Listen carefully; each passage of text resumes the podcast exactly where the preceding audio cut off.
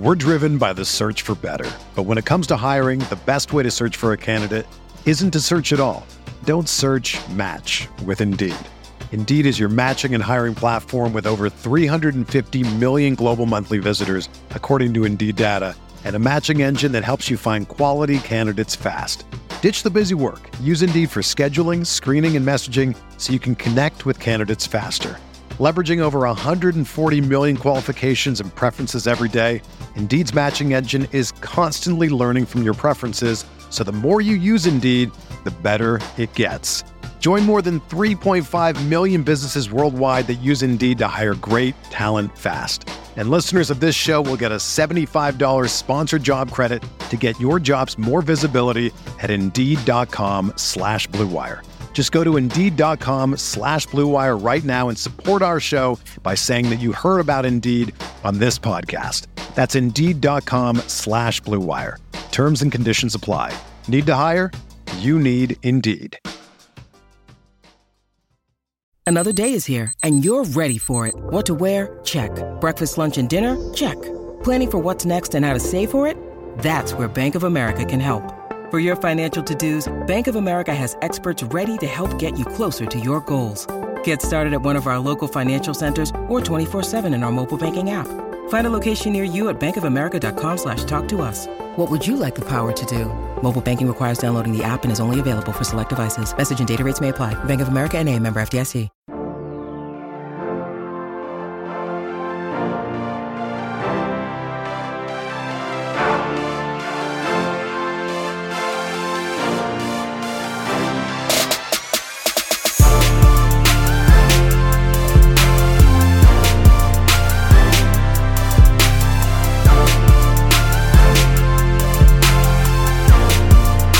Everyone, welcome to the RotoGrinders Morning Grind Podcast. I'm your host, Stevie TPFL. It's Thursday, it's August 5th, it's 2021, we have six baseball games to talk about here on today's slate.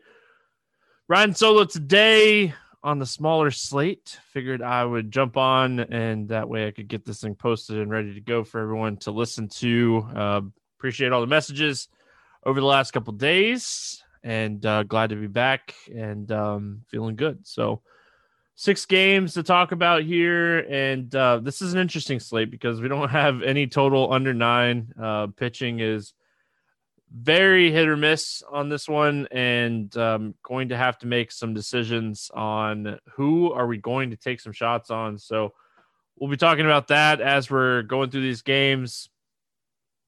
And just kind of looking at it overall and looking at what type of matchups we're wanting to target for pitching, I mean, there's a ton of hitting spots on the slate, even with only six games. Um, just overall, I mean, there's plenty of spots to kind of attack. So let's jump in. We start with Seattle at New York. It has a nine and a half total. New York Yankees, a 190 favorite. Tyler Anderson against Nestor Cortes. Um, Tyler Anderson. I mean, this Yankees lineup is just so good now. Tyler Anderson, a really low strikeout guy, 20% on the season. Uh, throws a lot of strikes, doesn't walk a lot of people. But I mean, with the additions in this lineup, even like Rizzo, very good against left-handed pitching, lefty lefty, low strikeout rate. DJ LeMahieu, even though he's not having a fantastic season against lefties, low strikeout rate, high walk rate. Judge, Stanton, obviously these guys have a ton of power against left-handed pitching. Gallo strikes out a, a lot against lefties, but he also has a ton of power against lefties. Sanchez, Torres. I mean, there's just not a weak spot in this lineup right now. So I think overall, this is a bad spot for Anderson in Yankee Stadium as well. So plenty of spots um, on the slate that we can take shots on. I don't think this is one of them. Cortes on the other side here, he's 7,900. He's a big favorite. Through 79 pitches last time out against Tampa. Um, that's obviously somewhat encouraging. He's a lefty. And I mean, there's a lot of strikeouts in this lineup, and he has a 31% K rate on the season. Pretty small sample size, uh, but he's been really good against righties as well. And they're going to throw quite a bit of righties at him in this lineup, and he's still going to see quite a bit of lefties as well.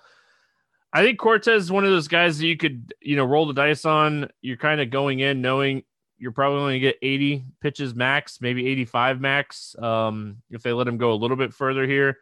I think he's someone that could throw five really strong innings, strike out five to six guys, and have a really, you know, just overall good outing. So I think Cortes is in play. Um, it's not like the Seattle lineup is anything to be super worried about. As far as the Seattle bats go, I mean, Mitch Haniger is always someone that's in play against lefty. Um, really, the only guy in this lineup that you're scared of. Um, I mean, Kyle Kyle Seager's good. He's much better against righties than he is against lefties. Um, hits the ball up in the air a lot against lefties. But I think overall, I think Haniger is really the only one that I have somewhat interest in here. And even at 5,200, um, I, I think he's, you know, someone that you could play as a one off to get, you know, different in tournaments. On the, the Yankee side, I mean, the whole lineup's in play. Anderson, um, his ground ball rate is, is down against righties this season. He's given up a lot of fly balls, a lot of hard contact. I mean, you got LeMahieu, Judge, Stanton, Sanchez, Torres. If you're playing these guys, make sure you throw in some Rizzo and Gallo, uh, even in lefty lefty matchups. So, love the Yankees here. I think they're one of the top stacks on the slate and I think they're going to be uh, pretty popular in this matchup against Tyler Anderson, who, like I said, doesn't really strike people out. Up next, we got Cleveland at Toronto. 10 and a half total in this one. Toronto's a 190 favorite. We got Triston McKenzie against Ross Stripling. Uh, Triston McKenzie, I mean, good strikeout stuff, over 26% to both sides of the plate, but massive fly ball guy.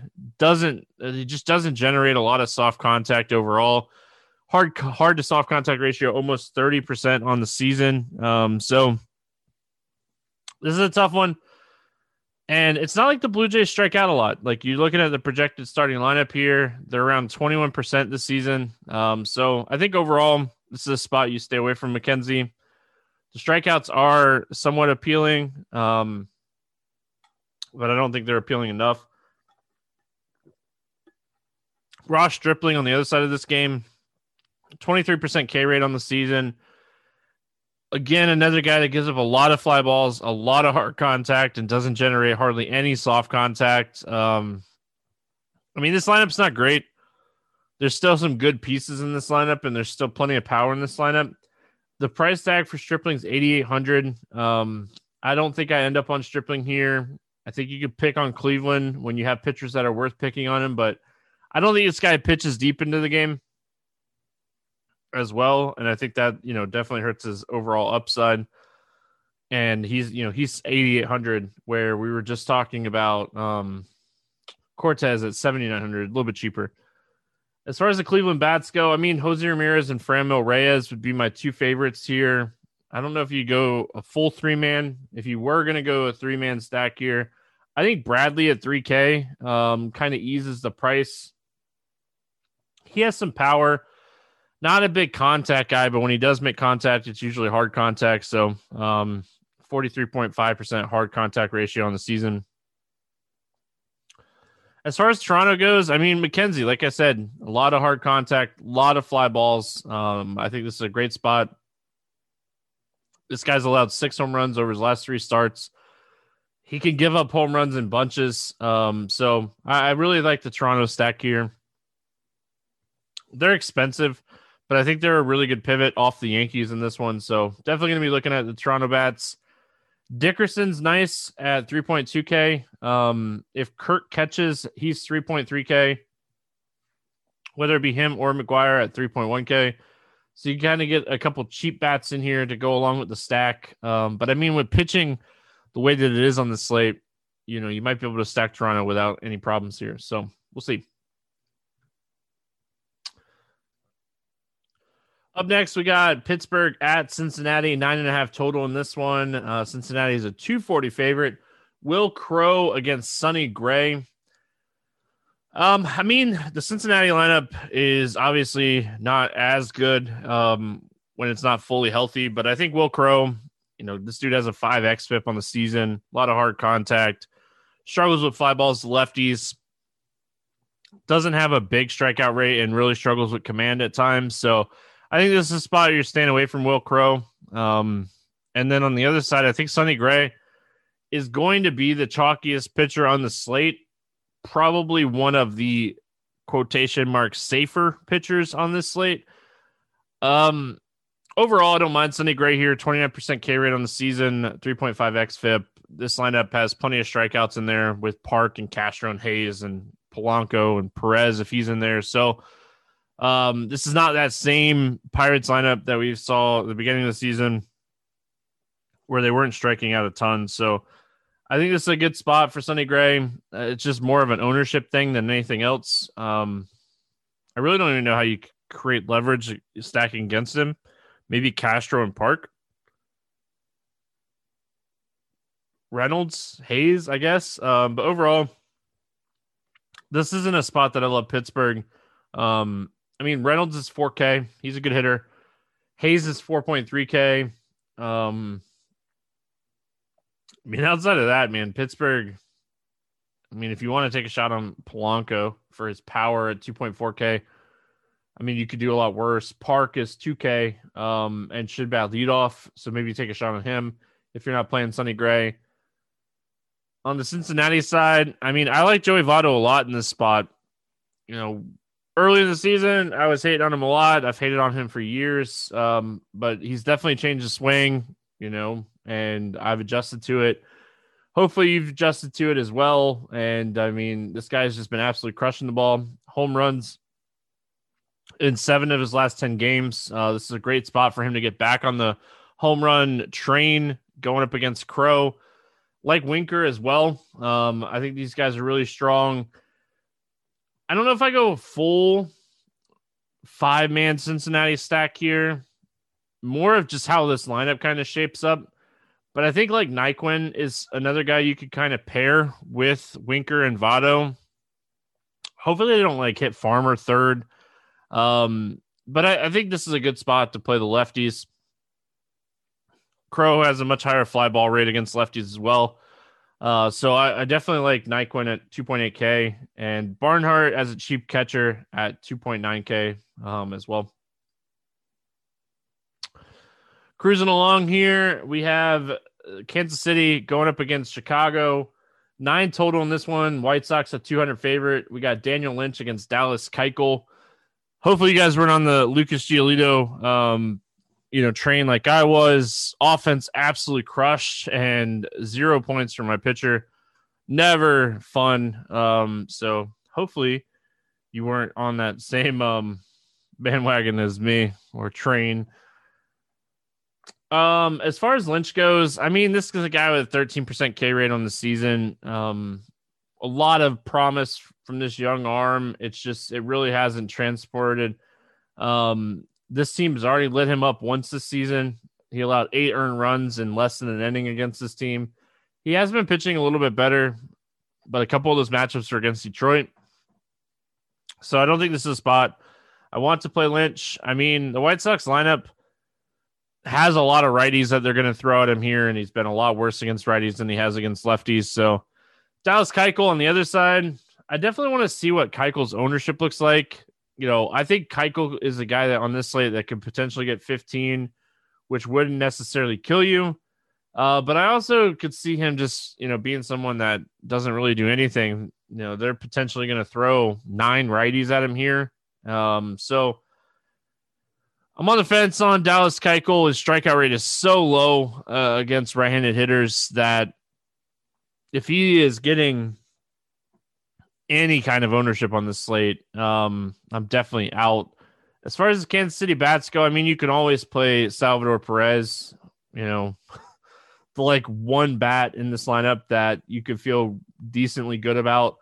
Whit Merrifield's 4.2K. Um, and then if you want to, I mean, make it a three man, it's probably Dozier or Rivera. They're both third base eligible on DraftKings. They're both under 3K those I think would be the two guys that I'd be looking at here for Kansas City if I was going to make it a three man with Perez and Whit Merrifield.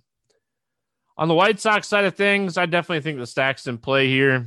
Anderson, Hernandez, Abreu, Jimenez, Engel, Vaughn um, would be my favorites. I mean, Vaughn, very underrated power against left handed pitching. And um, we'll kind of and if he bats towards the bottom of the order, I don't think he'll get a ton of ownership here, but he's 2.9k. We have so many cheap outfielders um, and bats just in general already on the slate. So I don't think he'll get a ton of ownership. Definitely like and think the White Sox stack is in play on the smaller slate.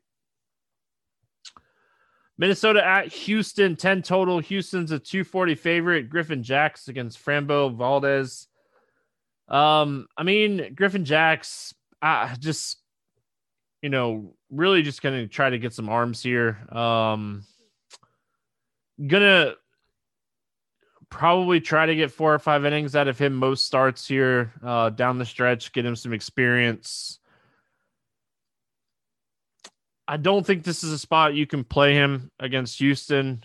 You know, his xFIP's really, really high. He really hasn't had that like big strikeout stuff yet.